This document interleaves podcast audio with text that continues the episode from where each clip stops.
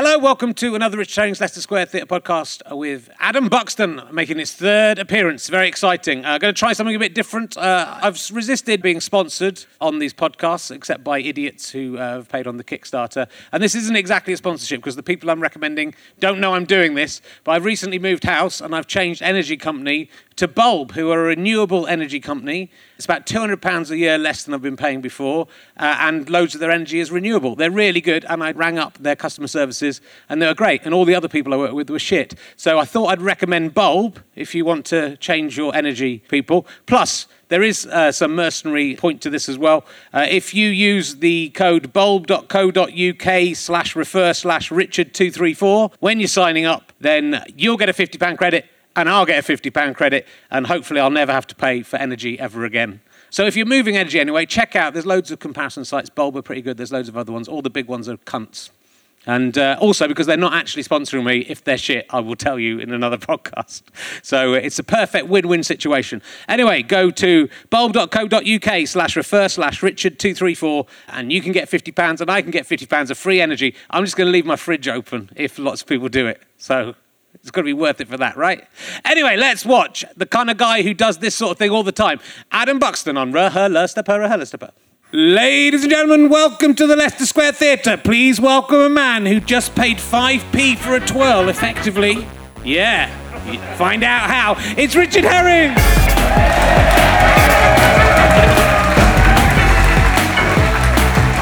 Thank you very much. Welcome. Welcome to another edition of Richard Herring's Leicester Square Theatre podcast. Um, I was at the Virgin Megastore uh, the other day, hanging out, playing uh, Addams Family Pinball in the basement um, with some uh, Dutch tourists, and those guys uh, called the RHLSTP. So I don't know if that's gonna, catch on. Uh, yeah. So uh, on my way to the theatre this evening, I uh, I'm trying to give up chocolate. So I uh, stopped off at Sainsbury's and bought a twirl. Uh, do you know it's hard? It's, there's a lot of air in that. Barely counts. Uh, so, um, and uh, it's a bagging area, automatic bagging area, one of those machines? And uh, it's 50p for a twirl. Not bad, actually, is it? I was in WH Smith's and paid 96p one for one the other day. So don't shop at WH Smith's. That is my advice to you if you're buying twirls. Uh, and uh, uh, and I, I, put my 50p in, and I noticed in the little coin rejection thing, 45p. Someone else had gone out, hadn't taken their change. Little Rich Herring pocketed that. 5p for a twirl. That's how it's done, ladies and gentlemen. Now, but is that someone got uh, taken to court for? Um, someone had been a cash machine in a shop and dropped £10 and the person picked up the £10 and pocketed the £10 and were taken to court and uh, prosecuted for stealing £10 from that person, which, you know, is a slightly different example. That genuinely happened. But, you know, ethically, it's a moral maze, isn't it? Have I done... I don't know whose 45p it was. You know, should I really have gone up to and said there was 45p there in the coin? If someone comes back and says... Can you hold this for them and give it to basically give 45p to Ian Sainsbury? What would you do? That's the question.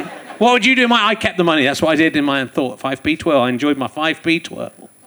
But I'm going to ask Adam Buxton about that because that's the kind of thing that I think I think he'll have a lot to say about. So will you please? I've given away given away what's coming up.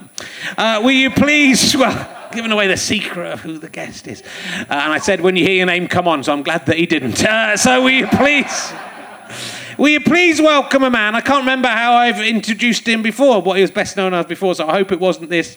He's probably best known as Louise from Takeover TV. That's why we're here. It's Adam Buxton, ladies and gentlemen. Adam Buxton. Here he comes. Here he is. Welcome, sit down. Thank you so much. Third time guest, Adam. Third time guest. You're yeah. the first ever third time guest. Thank on, you. I'm uh, honoured. It's the worst. You're the first ever second time guest as well. Yeah, but you did tell me uh, the last time I saw you. Yeah. That the only other second time guest, David Mitchell. Yeah. Was funnier overall. I think he's uh, almost the the perfect guest for this podcast. He's more or less the perfect guest for more or less anything. he is. Isn't he? And because he treats me, you treat me as an equal. Uh, he treats me very much as a, a slightly intelligent five-year-old child, and that is the correct way to deal with me. Um, and uh, yeah, so I can't believe, and I was amazed that the last time you were on was uh, three years ago. I know. I just can't believe how quickly those three years. It was a very different world. it was. It was a simpler time. It was. So that's incredible. I know. And what have I achieved since then? Well, quite you done quite you done quite. You got you got a hat. You didn't have that hat before. That's true. yeah, yeah. I, it's baseball cap time. Yeah. I've had a few moments recently where I was a, I, I suddenly saw my head, and um, one time was at the Brixton Academy, Okay. giving an award to Louis Theroux Oh, nice. as part of the NME Awards, and I. Uh, turned around. First of all, I was very nervous about what I was going to say, and I overthought it. That's one of my favorite things to do is I overthink like that about you. a situation. I like to overthink everything. And so I overthought that. And I think I spoke about it on my podcast, but I was going to do my Donald Trump joke around the Oh, yes. like at the beginning of the year when everyone it was award ceremony time and everyone was going on about like we've got to stick together the artistic community and we've got to you know uh, stand up to this kind of thing. And I thought it would be funny to go on and say you know I think it's very important for us all to stick together and, and just give Donald Trump a chance because I think he's I think he's got a lot of good ideas and there's uh, no one's really listening to what he has to say and being they're being quite mean about him so why don't we all so you know if I'd said that with you guys it would have gone really well but at the Enem- NME Awards I chickened out and in the end I just went for making a joke about how loud it was I went up there I said it's very loud uh, when when um, Wiley was playing, my guts were shaking, and I thought I was going to do a poo. I mean, because of the bass. And all I could see was um, MIA staring at me and kind of kissing her teeth in a in a way that I didn't think was positive. and, and so then I I said, all right, well, I, let's get to the uh, let's get to the nomination. I said right because I was so flat, you know, I was so like rattled. I, I forgot to say nominations. Right. So I should say, let's take a look at the nomination. Turn round, and for a second before the giant screen Yeah. cut to the clip package, I just saw the back of my head with a huge bald spot. Ah. And I just thought, it's hat time.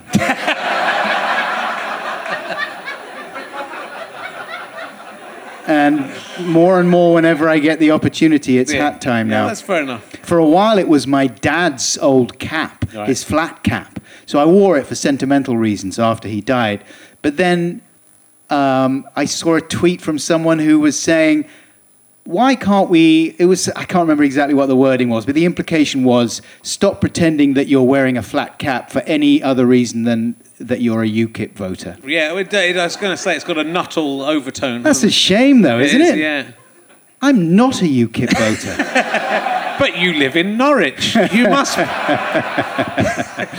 Actually, I think, didn't Norwich go Labour? I think it did. I A lot of these, I think Norwich also was uh, Remain because I did. I was. I, I did a joke in my last tour about wherever I was. I'd say. I'd, I'd say something about how I thought racism was right in the in the, in the course of a routine, Yeah. and then it'd be. A, and I go, oh, I thought this would go better post Brexit. Uh, and Norwich, Norwich was one of the places that went. Well, actually, we voted Remain. I think so. Yeah, well. I won't do my Trump joke there. No, okay. when I did my Trump joke in, in at the Hundred Club, uh, it didn't. It went badly, yeah. and I just there there was a guy. There was a period of silence, and then a guy at the back after I'd said, "I think he's got a lot of good ideas, Trump." The guy just goes, "Like what?" and at that point, I should have. If I was a better comedian, I would have started reeling off some of his ideas and got behind them. But I just, I just went, oh, I was joking. Sometimes that's the only response to Yeah. a heckler. I was, I'm sort of uh, doing jokes. Oh, oh, sorry. Didn't realise how it I was. wasn't being serious. I, funnily, I think very shortly, maybe after that last podcast, I bumped into you in the streets of Norwich. I summoned you up. Yeah, in that was because I weird. I was walking. I, got, I went out my. I was on tour in Norwich, whatever year that was, and I went out my hotel and I turned. I was trying to find the town centre and I turned the wrong way and I ended up doing a massive loop all around Norwich and went through this sort of weird, really old shopping arcade that looked like it's from the 19... Anglia Square. That is it.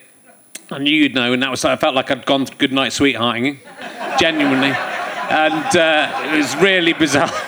And then I kind of was looping around. I was sort of looking at the skyline, trying to spot cathedrals and find my way back. And then I was thinking, oh God, I'm lost. And, go, and my phone had run out of battery. I couldn't check my phone. It was ter- terrible. And then suddenly realised how lost you are in the modern world. I thought, oh, I wonder if I'll bump into Adam Buxton while I'm in Norwich.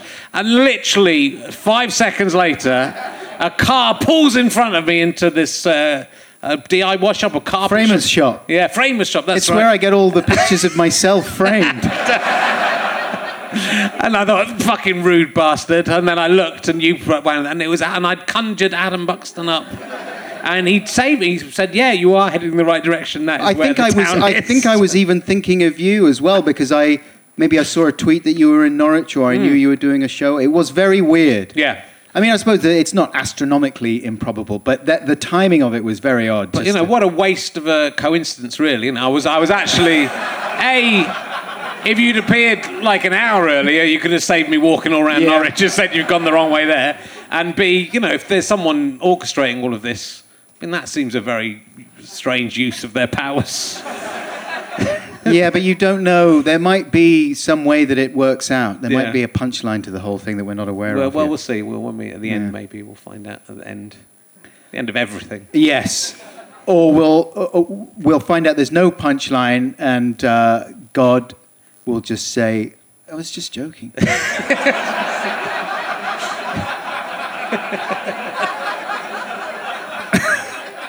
It could be, but it was a weird thing. But I still can't. I can't believe three. My wife thinks I'm weird because, like last, we were in Norwich. I go to. I'm, I'm usually with my wife in Norwich because she's got friends in Norwich, uh, and uh, I always get there. And I, whenever I'm on tour, I only get to a town and then think, oh, I know someone in this town. And then my wife thinks I'm weird because I never then just t- tweet you and say, do you want to meet up for a drink? And I think it's too late to tweet you and uh, re- meet up for a drink. Who do you think's right? No, you could definitely do it. I'll respond to Yeah. let's meet up for a drink tweets. I had a uh, drink with. Matt Holness. Did you? Yeah. And uh, there's a guy called Baker Terry who does these. He, he is one of the people that does Don't Hug Me, I'm Scared. Have you heard of those? Um, he's just moved to Norwich. I thought, do you find, are you a sociable person? I'm not. I'm, No. I, I'm not. So I won't. So No. I think women find men strange in that, and that they'll get someone and go, you know someone here, why aren't you ringing them up and talking to them and say, let's meet up? Yeah, no, I, I, I'm delighted. The thing is that I, I'm delighted whenever I'm on my own. Yeah. I, I, I stay with a friend. Like tonight, I'm staying with a friend in London, but he's not there. and if I if I knew that he was going to be there tonight, I would have got a hotel. but the thing is that. Um, and that's not because he's one of my oldest friends. I love him dearly, but it's just that I value, especially when you have a family and there's a lot of people in the house. Yeah, yeah. You know, you value that time totally alone. And when you're on the road, like I wouldn't like to be on the road for weeks and weeks. I don't really tour like that. No. But if I've got a day or two here or there, it's party time. I'm going to sit on my own and I'm going to watch a lot of Frank Zappa documentaries. and I'm not going to have to justify it or argue It is true. anyone. I mean, like, a- quite. I don't know if you get this. When I'm on tour, quite a lot of, you know, a fan will say, "Well, you know, why don't you come and uh, sleep? We've got a spare room." Like uh, going to the Edinburgh Fringe after people, we've got a spare room in our Yeah. flat. Why don't you come and live in our spare room for the month? You kind of go, "Well, Didn't you do that once before and it turned out to be a weird shrine? Or am I thinking No, of that Alan was Stewart. Partridge? Stewart. Stewart. Oh, that was Stewart. Stewart did it, and then that became Alan Partridge. Right. It generally happened to Stewart, basically. But it, it- and and the person, it's such an amazing story. But I think I've told it before. But the person, it was a student. He went to this place. There were posters of he says himself, but apparently lots of other comedians as well on the wall. There were people watching Animal Farm, the porn version, on- in the in the lounge, which was where they said they had a spare room. So he had to lie on this mattress while people watched quite hardcore. I mean, yeah, I mean, I don't know if there's any not hardcore animal pornography. I suppose where you just see someone teasing the tit of a pig or something. I don't know. I think all animal pornography is fairly, That's, fairly full on. that's a gap in the market you've identified. I'm going to get to work. Stroking. Ah, but later I discovered the student that Stewart slept, uh, on the floor and invited you back to his flat was Christian O'Connell, the DJ, the future DJ. Who, who then defended himself, saying there were other. Uh, there wasn't just, but that, Yeah. that wasn't just Stewart Lee posters. But that was the impetus that Peter Baynham then took and put that into Alan Partridge. There you go. So, and Stu wrote a film and a book about and a routine about the the pig fucking basically. Mm-hmm. Um, that this- it wasn't just about that. That would be quite. A, it was just a film of a man watching hardcore.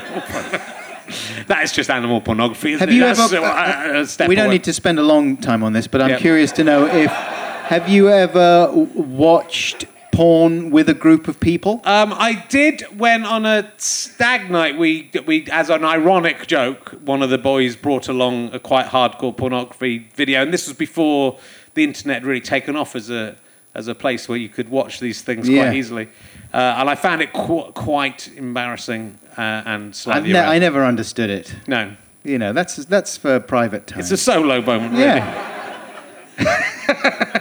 but maybe that's just- my problem. Yeah, I don't know. I think pornog- pornography is very embarrassing. I was backstage. I was uh, do, filming with Jessica Knappett, and I wanted to check something on the internet, and I realised the the thing that comes up first if you put www in there is a, a pornography site. Do you not have? and uh, Jessica Knappett was disgusted. don't you use Google Chrome? no, I don't. Come on, mate. it's got the the whole point is it's got the incognito window, aka the wanky window. And it pops up and it's all grey and it's got a little it's got a little picture of a guy in a uh, trilby with his collar pulled up with shades on like you're on spy business. And of course, actually, the, the, the graphic should just be the same guy but with his knob out. And whatever you do in the, in the, within the confines of the wanky window Yeah. is, is not supposedly logged in your history Okay. and doesn't pop up at inopportune I'm not moments. really ashamed of it. You know, I don't. I'm not bothered about it. Am I? Don't think my wife would mind. No, there's no. re- um, Well, I don't know. I'm not. But pornography in general is. It's, it's you know it would be better if it didn't exist. to engage your imagination Well, that's true. I mean, you know. and also to. Do you remember in the old days when you used to have to occasionally you have to have a, a wank again where you have to use your imagination and it's very it's, it's a very strange experience. but that used to be that used to be the whole time.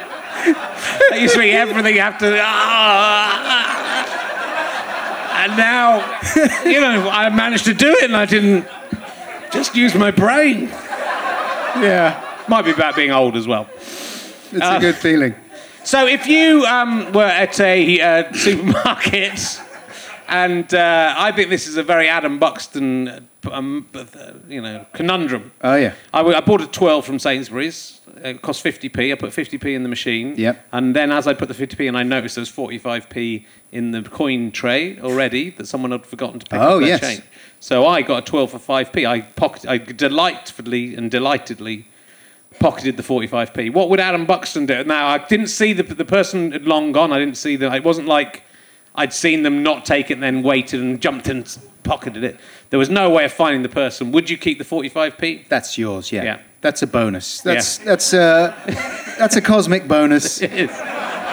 I mean, it's derisory considering all the um, nightmarishness that the cosmos is trying to offset. Yeah. With sort of saying, well, you know, ISIS, but free twirl, Yeah. or at least twirl for five p. It 5p. won't even 12 it won't even give it you free. It's just saying, listen, I appreciate that. There's some horrible, horrible stuff going on, but look, you can have this for five p. Yeah. So what about that? What yeah, no, the- I would take it. Yeah, sure. What if the person then ran back into the shop? You'd already pocketed the money. Uh, went, I- oh, my 45p. Would you just w- walk away or would you say, hey, I. I would probably give it to them. Yeah. Yeah. I mean, I just feel guilty all the time, and I'm worried I'm going to get busted for all sorts of things. So I do appreciate an opportunity to be upstanding. But I, st- I get in. Today, I got into a confrontation. Well, after a, p- a long period of thinking, oh, I'm, I think I'm out of my confrontation phase. Maybe I'm sort of growing up a little bit. I don't know. And I was at Cambridge Station at the W.H. Smiths there, getting my. uh, twirls and 96p. And they're, very expensive in WH Smith. That's outrageous. Well, I'm unlikely to get a free one after today. I go there all the time. There's always the same guy there, although today there were three serving people behind the counter. I don't know if they were trainees or what, but they were there in force. And I was I'd been asked by my friend that I'm staying with, in fact, if I could pick up a pack of tobacco. And I know what kind of tobacco he likes, but I couldn't remember the name. Comes in a green packet, don't remember the name. So I went up and I said, Oh, can I have a pack of tobacco? Yeah, what kind? Uh, I don't remember the name. Can I just see the, the, the tobacco stuff? No. because they're behind these big black shutters now, right? Yeah. That say you have to be over 18. And I'm like, okay, uh, can I, seriously, can I, I can't see, can I just have a quick look and then I'll buy the one I want? No, you can't. Why is that? Because it's illegal. It- right. Uh, okay, but I mean, how do, I mean, you open it when people buy cigarettes though, right? Yeah. So if I just say that I'm going to have some Marlboro Lights, then you'll have to open it and give them to me. Uh, and he was like, Well, do you want some Marlboro Lights? I was like, uh, Yes, okay. Can I have a pack of Marlboro Lights? And so the, the, the lady who was there, who looked furious with me already, was just sort of like, What's your fucking problem? She was looking. And she kept on going, No, it's illegal. Do you want us to lose our jobs? I was like, No, I just want some fucking tobacco, and I can't remember the name of it. So, so I go, Yeah, I'll have a pack of Marlboro Lights then. And by the way, I have no intention of buying the Marlboro Lights, I said. And she said, Oh, well, then you can't have them. I was like, No, okay, sorry. Please, I would like a pack of Lights. so she goes up to the, she stands in front of the cupboard.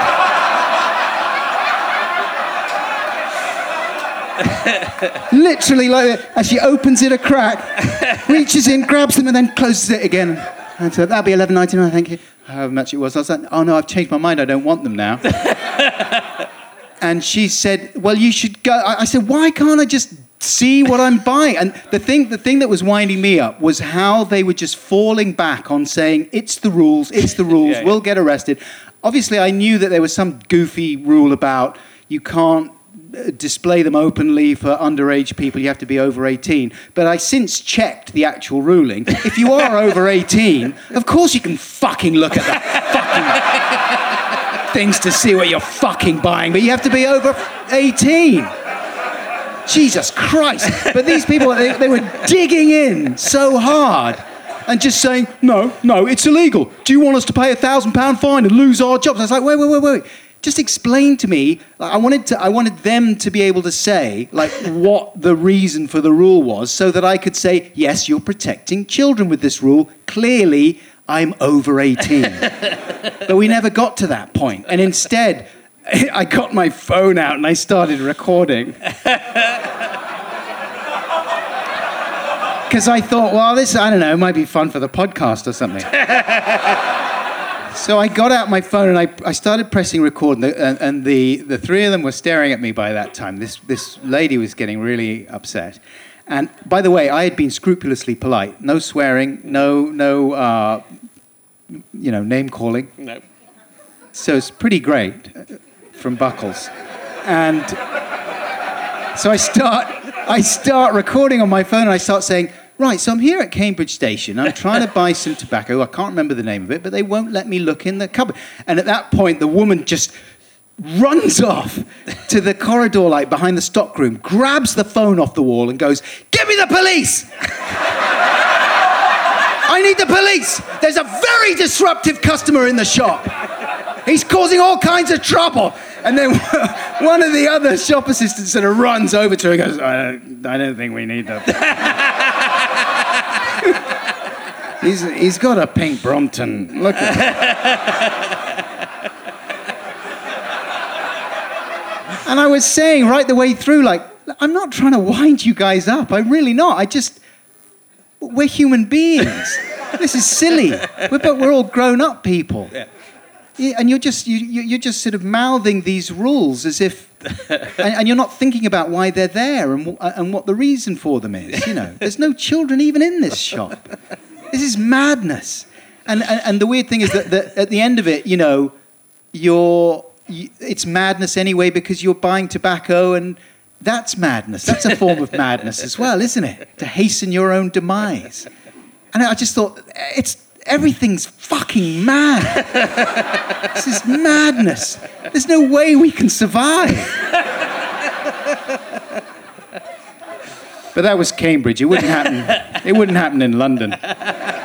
Londoners stick together. Obviously, I- but for me, those I, those moments are few and far between. For me, that's gold. You know, if something like that happens to me, it's gold dust. Like I was before the shows. I was, ta- I was talking about the, a fight I had when I was just approaching being forty, and you know, it meant I had 15 minutes for the show that I was about to do. You know, straight away, and that story is immediately just. That's a that's a complete routine. So I, I had a, I had a conversation with a postman that we talked about, I think, in the, quite recently in the podcast. So I won't go through the whole thing again, but I was actually quite pleased with it because it was te- almost 10 years to the day since I had this proper fight with someone. Yeah. And he was very angry with me because I posted too many Kickstarter awards into all the post boxes. Uh, and, uh, and then I went up to him and said, Can you put these in the van? He went, No, I can't fucking put them in the van. You, you're such a selfish man. He was furious with me. And we had about a 10 minute, this quite heated discussion. But by the end of it, we were sort of friends. And it felt, you know, I, I shook his hand and said, Look, I'm sorry. We'd made each other laugh a little bit. He was quite a cool nice guy. And I realised I was partly to blame, but not really.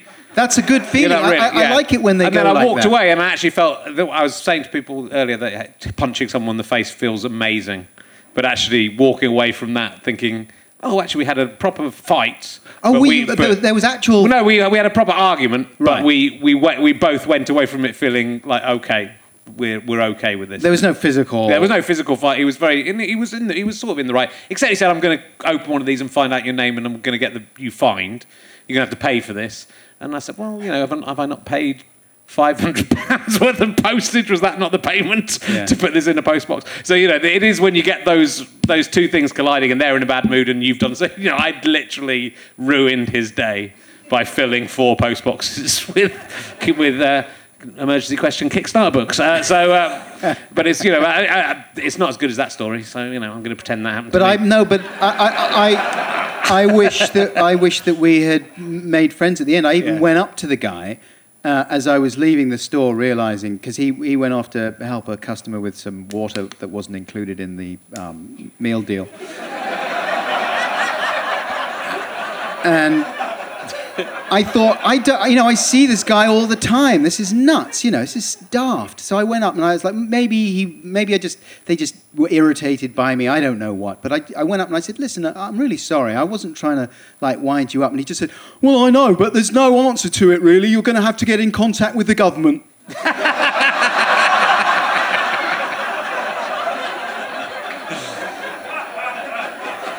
But it's a, you know, so it's a very unusual thing when something resolves and you both more or less feel, you know, because people harbour grudges, don't they? People and you know forever. Yeah, man. And like you know, so and that all that's happening in politics now.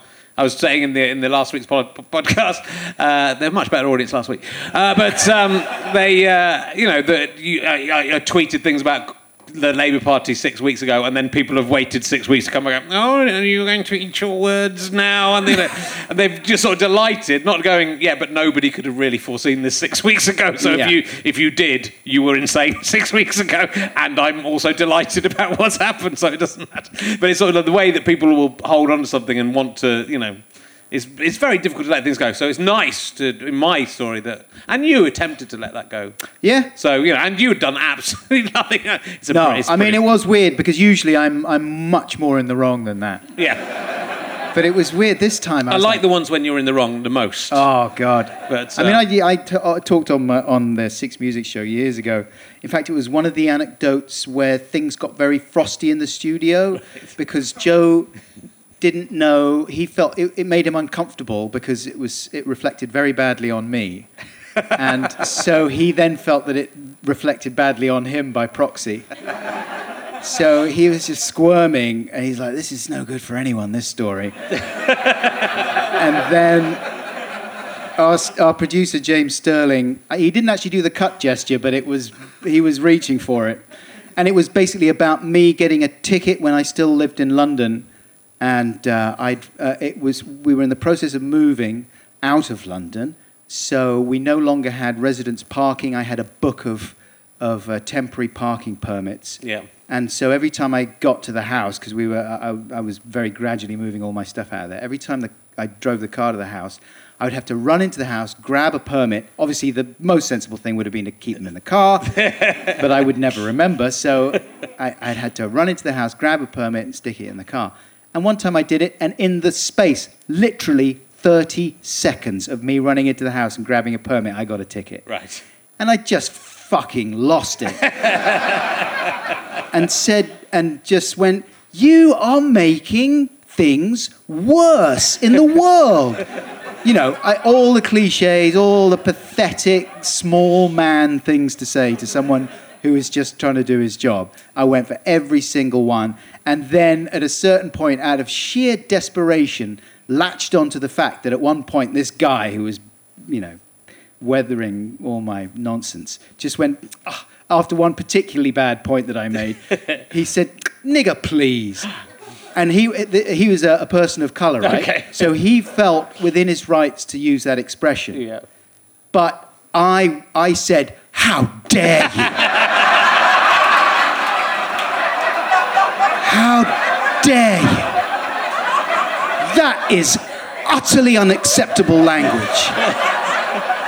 That is the most offensive thing I have ever heard. I am going to report you. You can't use language like that.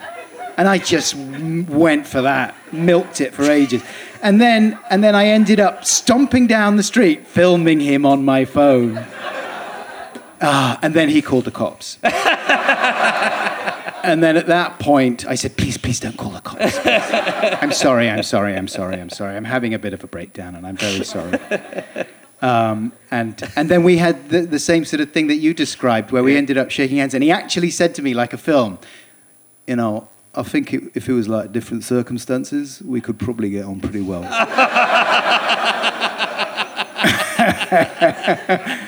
and uh, yeah, it was quite it was quite beautiful, but only after only after something that was really grotesque. Yeah. and and sort It's- of left you left me feeling insane and frightened for myself. Yeah. You know what I mean? But it's thrill. I mean, that's you know, it's a thrilling thing when well, the life overspills in that way, and you lose your. You feel alive. Yeah, I mean, I do it with my wife all the time. I'm always arguing with my wife. Yeah, know. but are you good at the apology section? No. Ah. No, I just go and sulk until she forgets.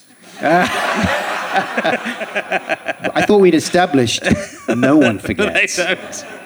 Um, so yeah, so but you know, to actually have a contretemps in real life with someone is. I but I think as you get older, I think it becomes you know, I don't. In a way, that's not true though, is it? Because a lot of old people are the worst at it, aren't they? Yeah. And by the way, I'm shocked that I actually used that expression. I uh, in the past I've told that story. Obviously, when I told it on Six Music, I said N word. Yeah. But uh, it's been so long. It's such it's it's such a shocking word, It isn't is. it? Oh dear, it's terrible. Um, it would have been the wrong decision to, to use it on Six Music.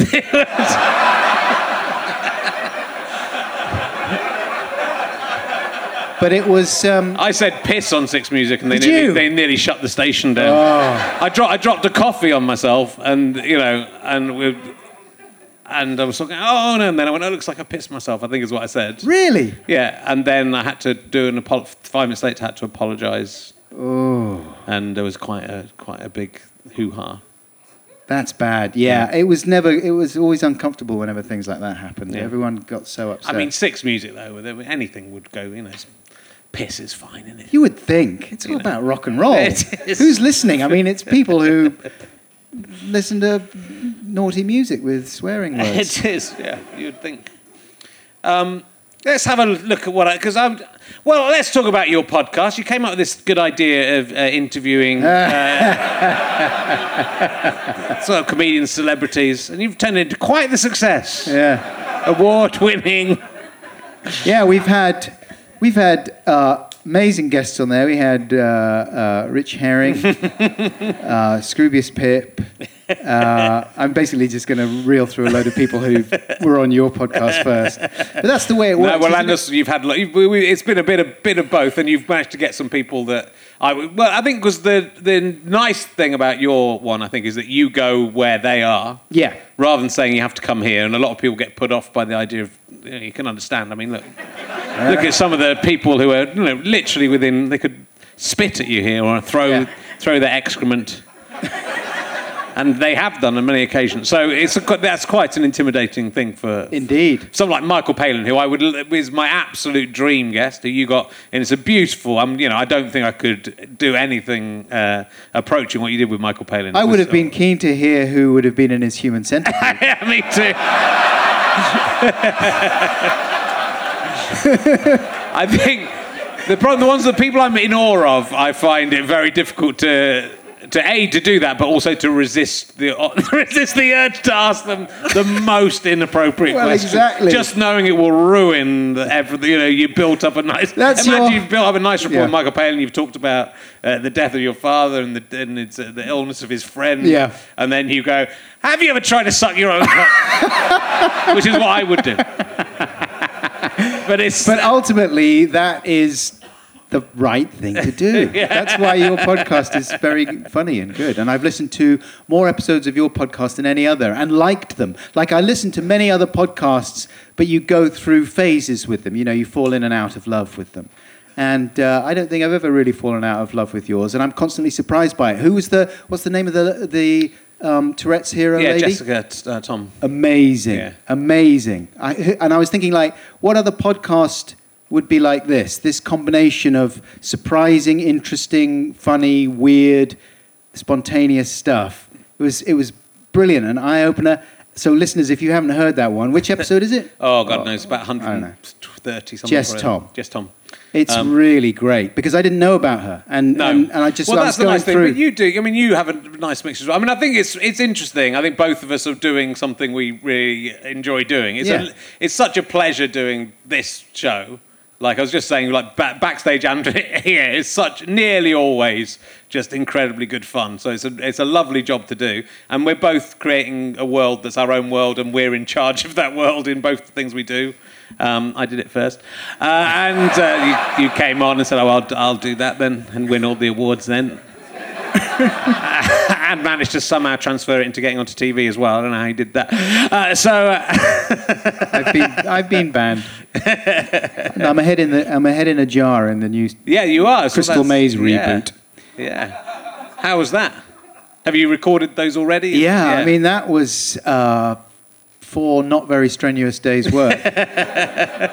it's like you know in Futurama they have their heads in the Yeah. jars, same sort of thing. They've got a future zone in this reboot of the Crystal Maze, hosted by Richard Ayoade, and um, I am the head in the jar. They haven't even bothered to make it look as if my head is floating in the jar.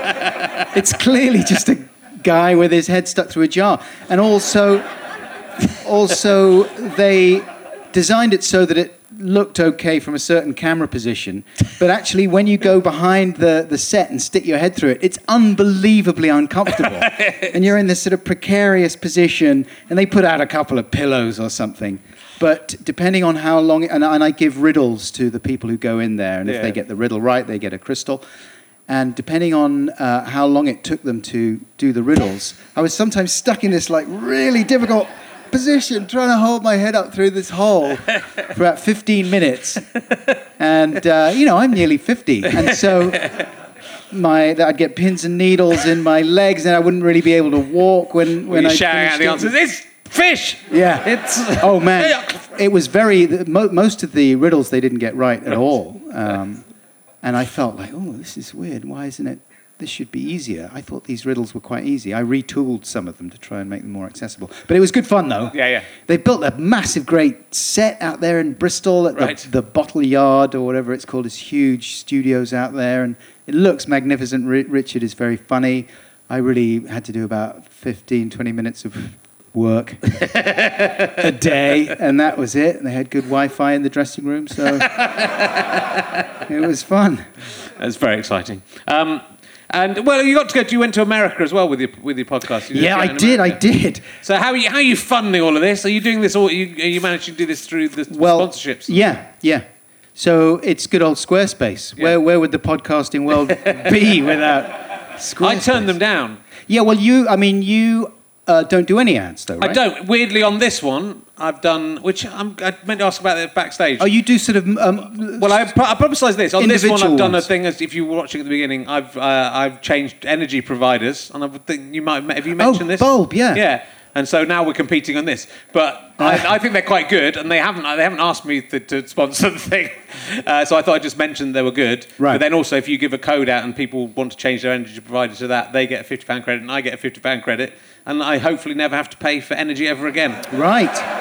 Well, they they supposedly um, and they're ethical. It's renewable energy, and they're one of the, they're Yep. it's cheaper. it is currently So- cheaper. Uh, but also by not by them not paying me, and um, I can if they're shit, I can in the next podcast go no, don't go with them. They were they were Yeah, awful. we Thanks tr- for the fifty pounds. We we tried to switch to bulb, um, but we weren't eligible because we're out in a part of the country and that our meter system isn't compatible.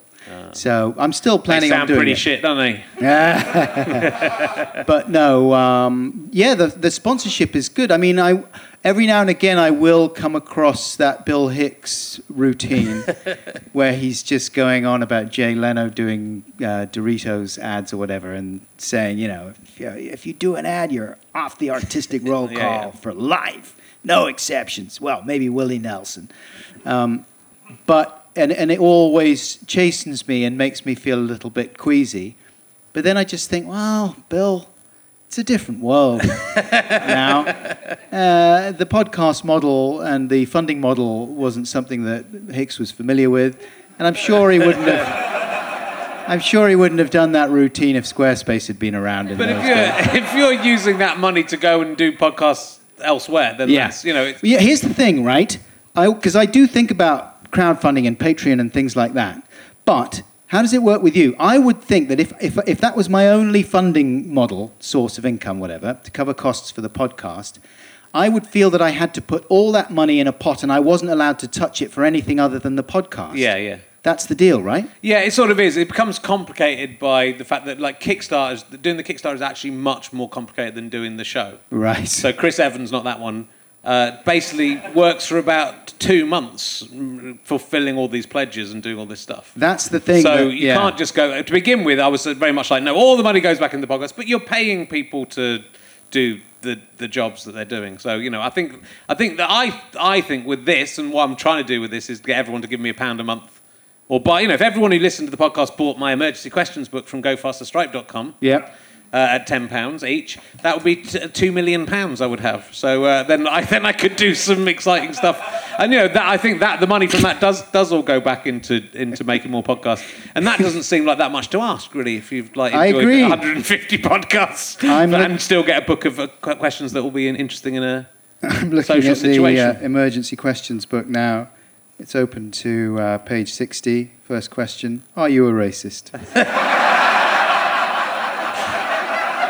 That is. and then it says underneath NB, they'll probably say no, but you might catch one out. I'll buy it. Yeah, I'll, gi- I'll give you one for free. Uh, but Yeah, that, that was the thing though, because I, I was I, I suddenly got into this scenario where it's like, well, if the podcast goes well, and it is, I do enjoy doing it, but it is very time consuming. Yeah, yeah. And easily every other thing that I have in my stupid career may fall away. And then I'm not allowed to use any of the money that I'm generating from this thing other than for more episodes of the podcast. Yeah. So if one of my family gets terminally ill and and I need to uh, get a bit of extra It's healthcare- a complicated thing, and I think it comes from sort of English or British embarrassment. And we, you know, and, I, and I, when I started off, I was a, I wasn't charging anyone anything for any of the podcasts. Hmm. I, I then I thought, well, if we charge people, then we might be able to do more interesting stuff and bigger, bigger shows. And you know, like if I if I could raise a huge amount of money, it would be like, let's make a film, let's make a sitcom, let's, you know. So it's all to make more stuff. But I was actually on a panel with Roman Mars, uh, who's a big American podcaster, and uh, he was on in on the screen, and he couldn't believe that I wasn't taking any money at all for myself from it. So I think, there, but but with me, it works because people come and see my tour, Yeah. And you know, people come and see this show, and I get some of the money from the audience here, and so you know, it, it does it does become a, a way of making some money. But Yeah. it's you know, uh, it, I, I think it's it's interesting, but I, I but I also think you sort of probably have to do you have to think of some way to do it. A lot of people come to me and ask about Kickstarters, and you go, I think the reason my Kickstarters have worked is because I gave five years of free stuff, or you know, I give a lot of free stuff, and Yeah. I give quite a good rewards, so people do are happy to do it every now and again. But it's you know, it's it's quite a complicated way of. It really is. I mean, I I. I, I, I justify it for myself by keeping my ads fairly short. They're Yeah. at the beginning generally. and they're funny as well. You do. I really try. I try to make them fun. Unfortunately, my lack of musical skills means that more or less all my songs sound the same. Oh, so it's it's extremely good. Um, you, how's how's the uh, how's your relationship with Rolf Harris going? I always check in. I check in every three Ah. what's his years. status? Uh, Does he well, he's out. He's out now, and I think he was uh, found remarkably innocent. Was the he? Last, I think. that- I, I believe that's what happened the last time, or at least not guilty. Ruffle, good one. Yeah. So he's. I think he's. Uh, he's. Uh, he's out. But there's. You know, I think his name has been tarnished. yeah, yeah. I think he won't be drawing a portrait of the Queen again. Was he? Oh, I've got to find out about this. Hey, I'll tell you one thing I was going to ask you about Yeah. about like stories and things that you're not quite clear on that you need to look up. Is you know you've mentioned a few times on this podcast. Why is it that Kevin Bacon did those Yeah. ads? So do you know the answer? I do that? know the answer because people Right. tell me every time I mention it. Oh, but I oh, I still see, don't. I still don't. So still he was in a believe it? Ponzi. He was caught up in the Ponzi scheme. I, I wouldn't pronounce it Ponzi. Ponzi. Ponzi. Ponzi. I'd emphasize the Z to take it Ponzi. away. Ponzi, yeah.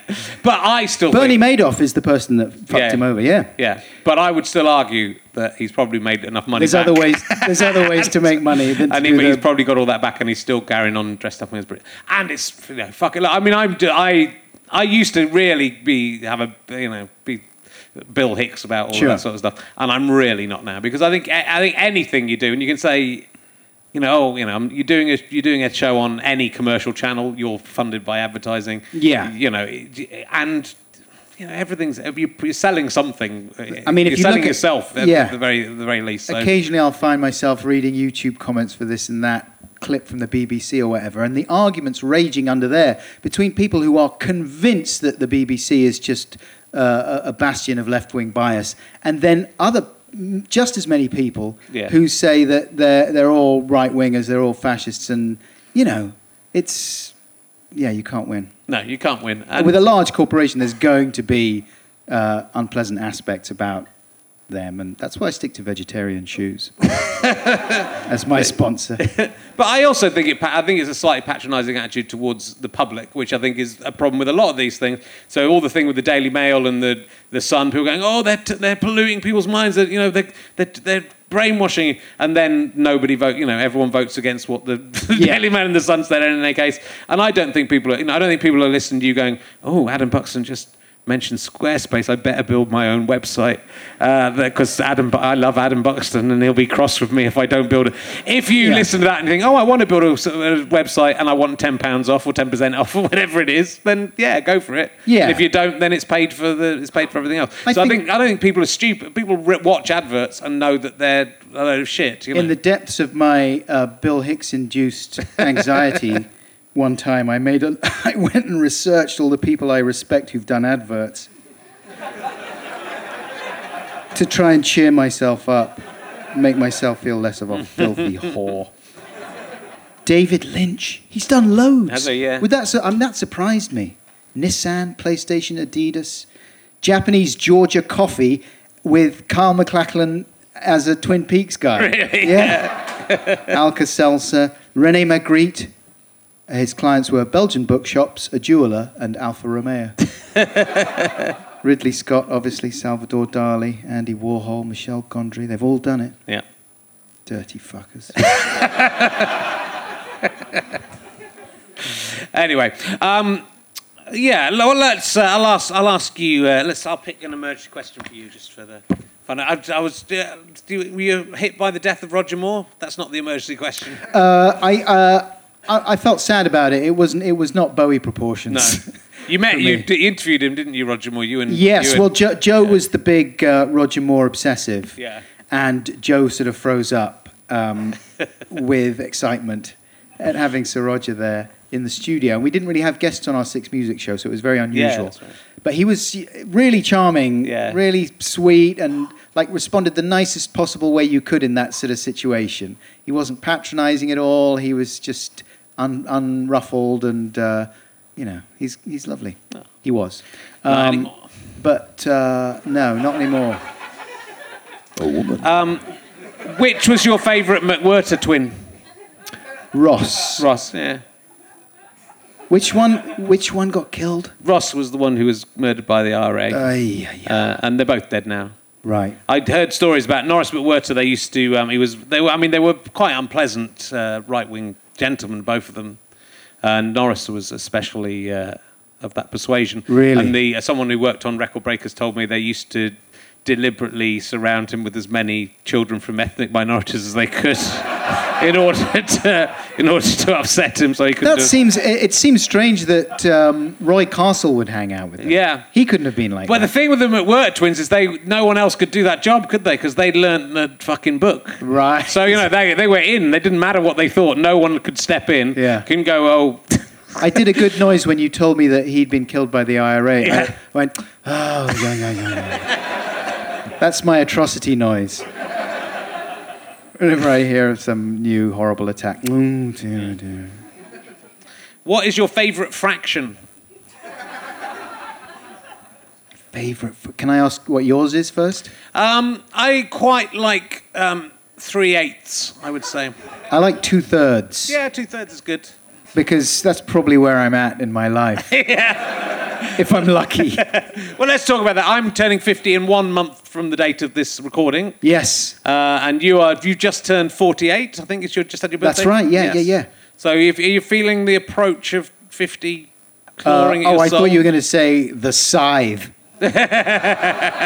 yes, would be the answer to that. No, I am. I am. I'm. Uh, I think fairly. Yeah, I've been bollocking on about it to a lot of my guests on the podcast. But yeah, since my dad died, it's just all completely crashed down on me. The whole mortality. Yeah, I, but your dad was uh, a, a pretty was old, man. Yeah, but I was cheering myself up with that fact and thinking, and kind of thinking, oh yeah, my dad, he lived to 91, nearly 92. I'm going to live to 91, nearly 92. But I don't take care of myself.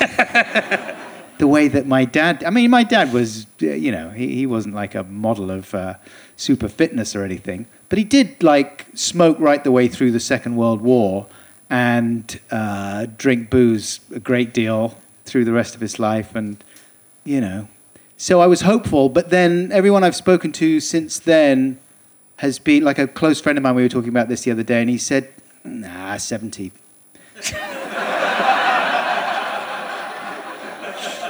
probably 70. That's you know, and I, and I always look through the obituaries and stuff, and Yeah. there's a lot of 70s. There are, yeah, there was a lot. 68, 70. Is I think that's the age Yeah. for, for our generation. That's projected curtains, right.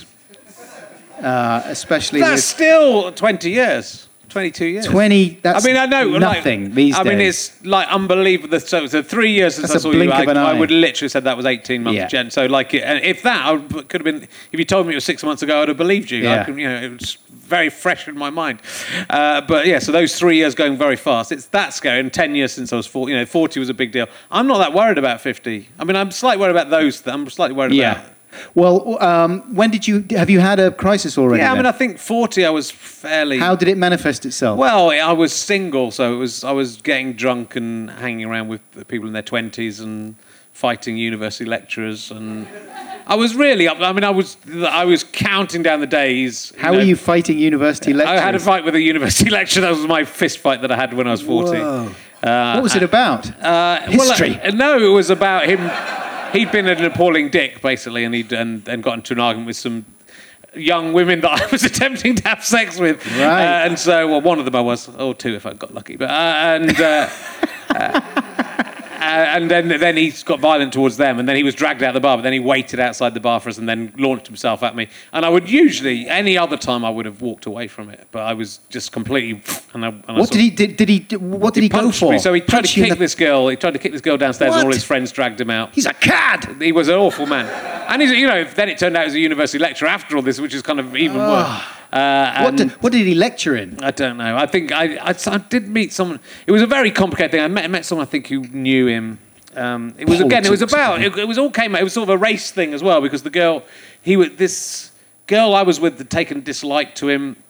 We were having a conversation about Big Brother, and it was the week where the lady said the N word that you said earlier. Right. Uh, and I would never say. Uh, and uh, and uh, so we were having that discussion about race. And she was saying she thought racism was funny because it was so ridiculous that being racist was ridiculous. So she found it funny. I said, yeah, probably don't ever say that out loud to anyone, but I get, I get what you're talking about. But then this she, this guy gave his business card to this a girl that he fancied, and, and she handed it around, and this girl started ripping up this guy's business card, which was a sort of odd thing to do. Whoa. And he said, "Why did you do that?" And she said, "It's because I am a racist." Oh. Uh, and uh, which didn't make much sense to me. He was he was white, and she was white, and everyone was white. And then he went, "My wife is black," and then went and then flew into a tizzy. I don't understand why. That really makes any difference, and also why was he chatting up that girl uh, and giving her a business card? So, it- but I think having met some people, I think he was sort of lying. He was he had a he had a friend who was black or something. That is, that is that's exactly the kind of night that I do not miss. yeah, That's the sort of thing that marriage cures, yeah. Or at least it's supposed to. Well, you know, I'm delighted. I mean, I, sh- shortly after that, within a few months, I'd met my wife, and everything changed for the better. And that was so. I had a, that was a very stabilising influence in, in, Yeah. in, you know, and, and saved me really. I think if I hadn't had that happen. I mean, I think it would have happened somehow. You know, someone with some some some idiot who fell in love with me. But uh, but uh, you know, I think if I hadn't, I would have been screwed yeah. because I would just been carrying on drinking, and it was already getting to the point where it was. Now at 50, the idea of spending a night drinking with someone who's 22 seems insane. Like Yeah. just like we're on two different, such different continents that that just you know, and certainly in a romantic way, just Probably on insane. incontinence. Yeah, yeah. But there at 40, it, you know, it felt sort of weird and a bit wrong, but Yeah. just about acceptable. So it's, it's you know, there's a, there's a big change in those 10 years, but those 10 years have gone so fast. That's, that's, so that's the scary. I mean, a lot has happened and lots of great stuff's happened. But it's but then that's the thing going ten years to I say I think when if you die in your fifties people go oh god that's but if you die in your sixties people go Yeah. He had his chance.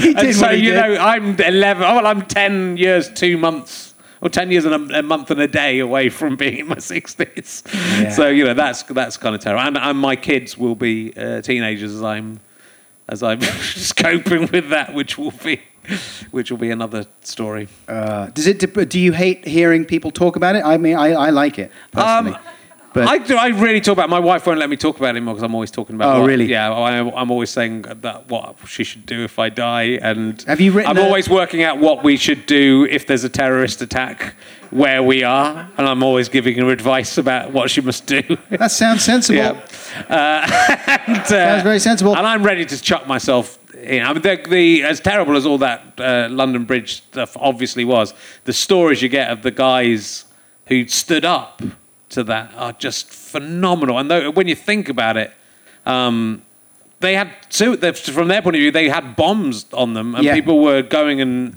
confronting them. So I would hope that you know you would be in that. But it's so moving and incredible. Those those guys. I know, and in America as well, that Yeah. fucking uh, white supremacist Mm. twat on the train, and those two guys that Yeah, went for him, who got killed for their trouble. Awful. yeah. Uh, I probably wouldn't. I don't think if I was on my own, I don't think I would. I mean, I'd wait and see if there was absolutely no one else. yeah. Then I would say, listen, I really think you should, you should stop that, and yeah, I'm going to get my phone out and start recording this. There's a good chance it's going to end up on the podcast, so think about that. I don't want to have to tell you again. Well, we're perhaps not there. I, I was ta- I took my daughter to Little Gym the other. I want to talk to you about this and see whether how you feel about this. Uh, I took my daughter to Little Gym, and um, which is they do climbing up. Oh, right. and It's stuff not a pirate. No, they do. they do. They do. I'm dressed as one today. Hello, Phoebe! Hello, Phoebe! That's what he sounds like little Jim. But uh, you know, I'm a. There's lots of dads are different ages there, of Yeah. course, right? So I'm an older dad, and I've got a young daughter. But there was a guy who's a very tall, very athletic man. Hmm. He was probably about six foot five, and he had a three-year-old son, I'd say, and he was throwing him in the air, but not just throwing him in the air. He was throwing them. So the roof was twice as high as this, and he was throwing him so he was nearly touching the roof, and then catching him. and my daughter looked at that, and went, "Oh, "Yeah, do that, do that." You know, she really wanted. She's very adventurous. So I threw her like She was still in my hands. Yes. but a tiny little bit. And, you know, I'm a shorter man and you're a shorter man and I'm, we're older men and I I have y- uh, younger kids than you do. But it's, do, do, you, do you look at taller men like that and think, you know, would you like that or do you have it? Because people, you're meant to have a complex about it. One is meant to have a complex about being short and I count myself as a Oh, short one man. does. Uh, and do you have it? Would you? Because I don't really ha- have it. I don't. It, that was the first time I went. Oh, that would be nice. I don't have it anymore because there's other things to worry about. Yeah. Uh, you know, there, there's more urgent problems when you look in the mirror these days than just. I'm not saying you. I'm saying one. True. Um, but you know, the folds, the folds, and uh, the mottling, the rippling, the. But um, yes, I, I used to. I used to have a massive complex about it, Yeah. and I think are you are, are a lot of your friends tall? I mean, not and some are, but not not. Most of mine massive- are, and you've got my- a very lanky friend. Yeah, very lanky, friends. My wife is considerably taller than Yeah. I am. And, uh, you know, it doesn't take a genius to realize that I've got a complex about it. Small man. Because I do think, I mean, I think most of the studies have shown that, like, for example, CEOs, people in positions of power, tend to be taller. There are always exceptions that prove the rule, of course. Napoleon, who was actually Napoleon is the one was- that people come back but to. he wasn't that small. Adam Ant used to cheer me up when I was younger because he was diminutive. Um, but then he went crazy and started throwing things through shop windows, so he let us all down. But um, no, it would obviously be nicer to be a bit taller Yeah. and to have some easy charisma. you know what I mean? Well, would it though? But what kind of you know? The only what good kind of thing a about man would you be? well, I don't know. I mean, I'd probably be awful, but it would be They're fun. all awful. Those tall people. That's They're quite arrogant They are. and haughty. Yeah. Um, and also, they pay for it when they're traveling. They're often uncomfortable. And yes, that's- that's true. For Buckles, it's first class wherever I go. I'm like Ronnie Corbett in the, in the big chair. so that's nice. And I, I'm generally comfortable in bed and things like that. I'd rather be uh, witty and clever though than to, I mean it'd be nice to be both I think but it'd be uh, if you had to choose between the two it's nice to be witty isn't it than be strapping and throwing a child into the roof I mean I'm, and I don't think I couldn't have given him my it's the kind of thing if you that situation if I gone up and said my daughter would really like to be thrown into the roof but I can't do it can you do it that's a very different thing, isn't it? Because if he drops and kills his own kid, you know, he's in trouble with his wife, but it's okay. If he drops my child, that's an, that's another. If you drop a, ch- a child you don't know by throwing, I mean, like fucking hell. I mean, I, I'm be so bad. I'm so timid. Really, I'm getting better. My daughter's so adventurous that she's making me more adventurous. Weirdly, Uh-huh. but the idea of the risk involved of literally throwing us, uh, him six feet above. No, it's appalling. Well, you and I spoke about this on on my podcast. That that that weird um, vertiginous thing that you get of, of of just imagining all the terrible things, especially when they're very Yes, little. yeah, that's right. Yeah. Oh, it's awful. I'm I'm so glad I'm out of that section. now they're just responsible for themselves. Although now quickly. You know, they're getting into clearly finding me tiresome. and so that's a whole other sad stage that I'm going to have to go through. My son's turned into a, a kind of vinyl snob.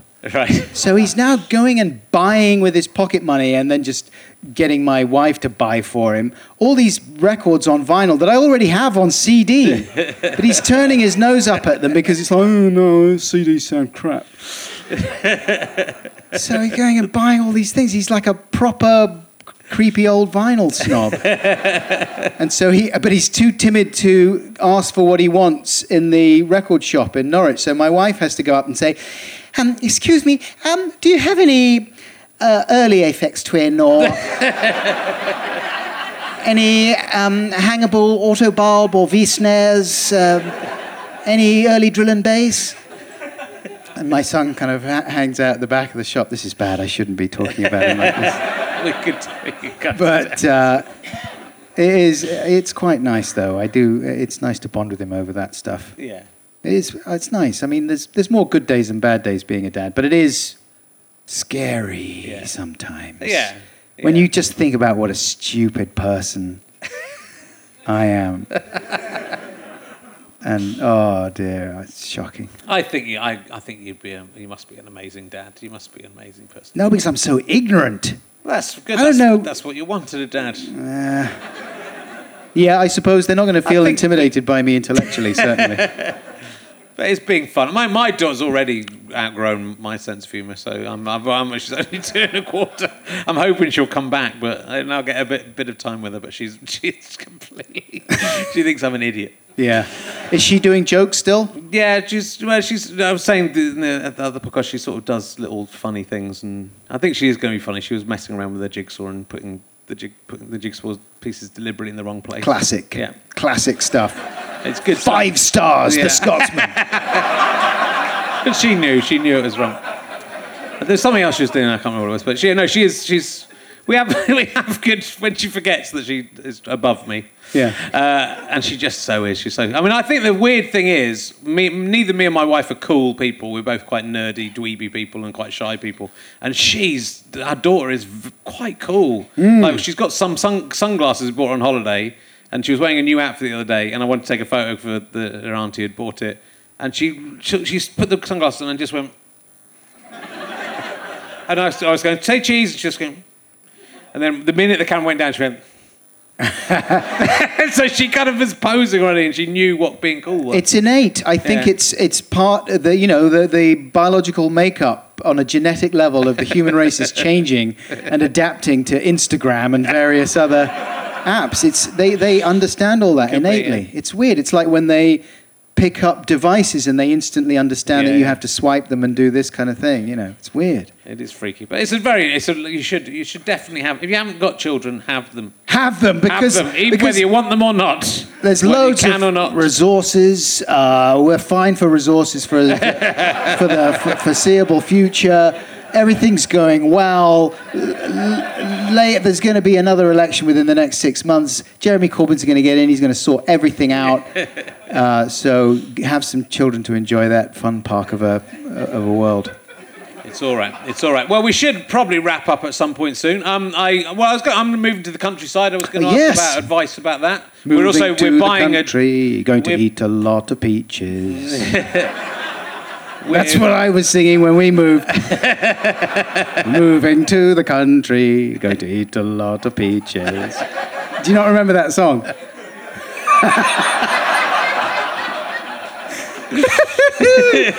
Presidents of the United States of America. Yeah. You don't remember them? No. No. I've heard of them, but I don't, you know, I'm not interested in music. Um, it's, a it's a childish thing. Um, we're getting a dog. Yes. My wife. One, You're becoming me. Yeah.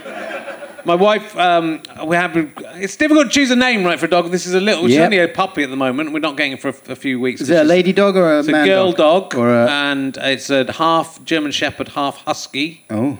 And my wife wants to call her. I think it's going to be because I can't think of anything. She's going to call her Wolfie. Wolfie's quite common. I've got a friend who's got a Wolfie. Yeah, I mean, there's worse names though. there is. I'm Uh, going to have a son as well, and we, and we have to think of a name for him as well. Right. I've tried to get booze into both the dog and the and the bay, which is from a routine of mine. There's a character in the Bible called Booze of Rachab or Boaz Ah. of Rachab. Well, there's a lawyer in S Town in that podcast called Boozer. Someone. like there is, yeah, Boozer yeah, Downs. yeah, there is. I've noticed it. That's a but good my one. wife won't let me call my son Booze. Booze Herring. Not even as a middle name. no, That's a shame. but it's quite. I'm finding it quite hard to. We with Phoebe, we kind of quite settled on Phoebe, and we both agreed on Phoebe. Phoebe's quite a early. lovely name. Yeah, we can't think of. And I can only say. I only do joke names, so I'm always trying to get. yeah, I got, some, I got or some joke names in there. Rufus because it's red means redhead. and That's and I nearly got Rufus through for the for the boy. I think Rufus Herring is quite a nice name, but Booze would be good. You, you could lobby for booze again. Um, we when we got our little dog, who is now called Rosie, um, and uh, our, son Natty wanted to call her Steve, which I still think would have been the better name. That's a sort of stylish name It for. a- Well, I really, I love calling animals by a. I love calling well, uh, like a full, the first name and a second name. Yeah. that's always, that's always great Yeah. with an animal. I nearly got my wife to call the dog Liz Lemon from because she's a big fan of 30 Rock. Yeah. I just love that. Liz, Liz. Just seems so wrong for a dog. Liz. Liz. Um, but I think we're going with Wolfie. Wolfie's fine. Yeah, it's fine. But to be fair, she wants to call her Professor Wolfenstein. Oh, so yeah. when the dog's in trouble, it's Professor Wolfenstein, which I think is quite good. That's fine. I mean, Yeah. it's no worse than calling your son Titus. Yes. Like people constantly, they still in the modern world give them give their children names like Titus. There was someone in the shop at the airport the other day with who was going after. I think it was I can't. It was either a Titus or it was something like a Hercules or I don't know Yeah. what. I, I, I was gunning for Hercules. We live in Hercules Terrace at the moment. Oh right, Hercules is Yeah, good. Hercules herring. Hercules herring. Come for the, on. For the, for the son, that's not the dog. That would be ridiculous for a female dog. But for uh, Hercules herring. Do it. Yeah. What would it Yeah. shorten to? Herc. Herc, Herc, Herc. Hercule. There was a Hercule. Herc in the wire, wasn't there? Yes, there was, yeah. Herc. Yeah, Herc. Go for that. Herc. Herc herring. I'm behind you. Herc Because there was the people suggesting uh, Heath and things like that. You can't have Heath herring. It's too the.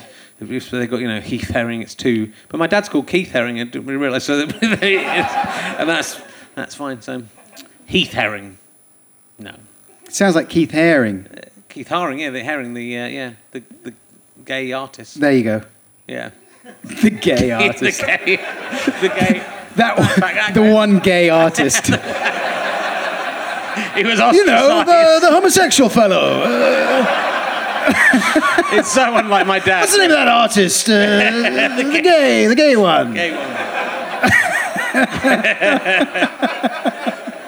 Before we go, I just have to ask you: You were born in Hammersmith, according to Wikipedia, and I know you think you were born in Shepherd's Bush. but Goldhawk Wikipedia- Road. What's that? Well, it's on the border. What is the tallest building in Hammersmith? Oh, mate. Uh, I've no idea. I mean, there's just a flyover in the Palais there, as far as I know. Well, there, Wikipedia, or maybe my Google search, went for the Empress State Building in Earls Court, which I think is stretching Hammersmith a bit. That's 117 metres high. Is this one of your emergency questions? Yeah, well, sort of. I'm just asking guests if they know the tallest building. What's the tallest building in Norwich? Oh, uh, the cathedral? Yeah, but I would think it probably is.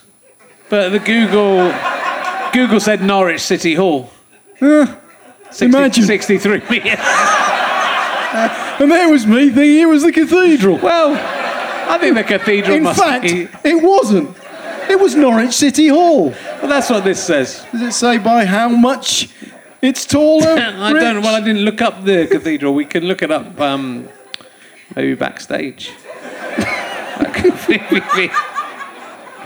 that could maybe be. That could maybe be uh, what we do. Anyway, look, I think uh, we should. It's been lovely talking to you. We may maybe have to get you back another time. I don't know. We'll have to see uh, what the listeners think after Yeah, this performance. okay. I've only been on your podcast. You know what I was going to do? I was going because I, uh, sometimes over prepare, and the thing that I over prepare. Tell me, like you don't have to do it, right? Yeah. But would this be good? Because I was watching, I was watching a program uh, about 1984 on BBC Four. Yes. I love those shows, and it had a little section about Free Nelson Mandela, the song. Yeah. And Jerry Dammers was talking about it, and I was reminded: a, what a good song it is; Yeah. b, how actually effective it was. One Yeah. of the few political songs that had a clear effect, Yeah. a positive effect. And uh, so I was, and you know how the verse goes. Uh, 21 years in captivity. Yeah. Are you so blind that you cannot see? Are you so deaf that you cannot hear? I was thinking we could just carry on doing like, are you so something that you that you can't somethings? And see how long we could go for. Like go back and forth.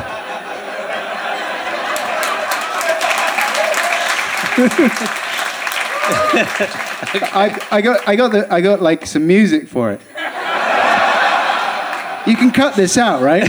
yeah, we probably have to. The things I'm thinking. It's it's the uh, karaoke version, so it's clearable.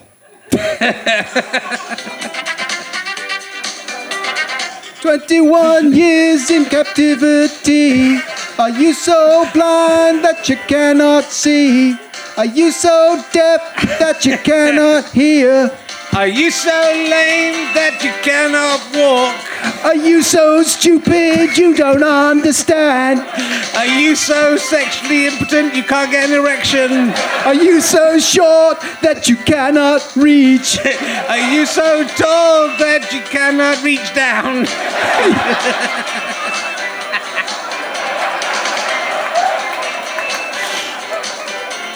Are you so slow you, need to. Sp- this is not good, is it? That's why. Are you so slow? Is it going to be so slow you need to speed up? Yeah. That's why. That's why they restricted it to just those two verses. I would have been going in there every day going, Jerry, I, I got a new one. Are you so boring that no one wants to talk to you about it? What about that? Jerry, come back. All right, I, I tried. Oh my God! Uh, thank you very much for coming back, Adam. Uh, it's always lovely to see you. We, uh, next time I'm in Norwich, I'm going to give you a ring. Please do. I will do. Let's do it, man. Uh, let's do it. Ladies and gentlemen, Adam Buxton. You listening to Rich Herring's Leicester Square Theatre podcast with me, Richard Herring, and my guest, Adam Buxton. He's a three times guest. He's a winner, my friends. The music is by Pest. Thank you very much to everyone at Go Faster Stripe. Thank you to everyone at Leicester Square Theatre. Thank you also to everyone at the British Comedy Guide and Ian Tunes and his gang up at iTunes and Ewan Chu up at YouTube. I also like him. The producer of this show is Ash Caffrey. It is a fuzz. GoFasterStripe.com and RichardHerring.com, SkyPotato.com production. Hope you enjoyed it. Thanks for listening. Do check out richardherring.com slash gigs uh, and you can come and see all my other gigs. And if you're thinking of changing your energy companies, go to some comparison sites, honestly. And if you end up with Bulb, go to bulb.co.uk slash refer slash richard234 and we could all be laughing. It could be amazing. Come on. Thanks. Bye.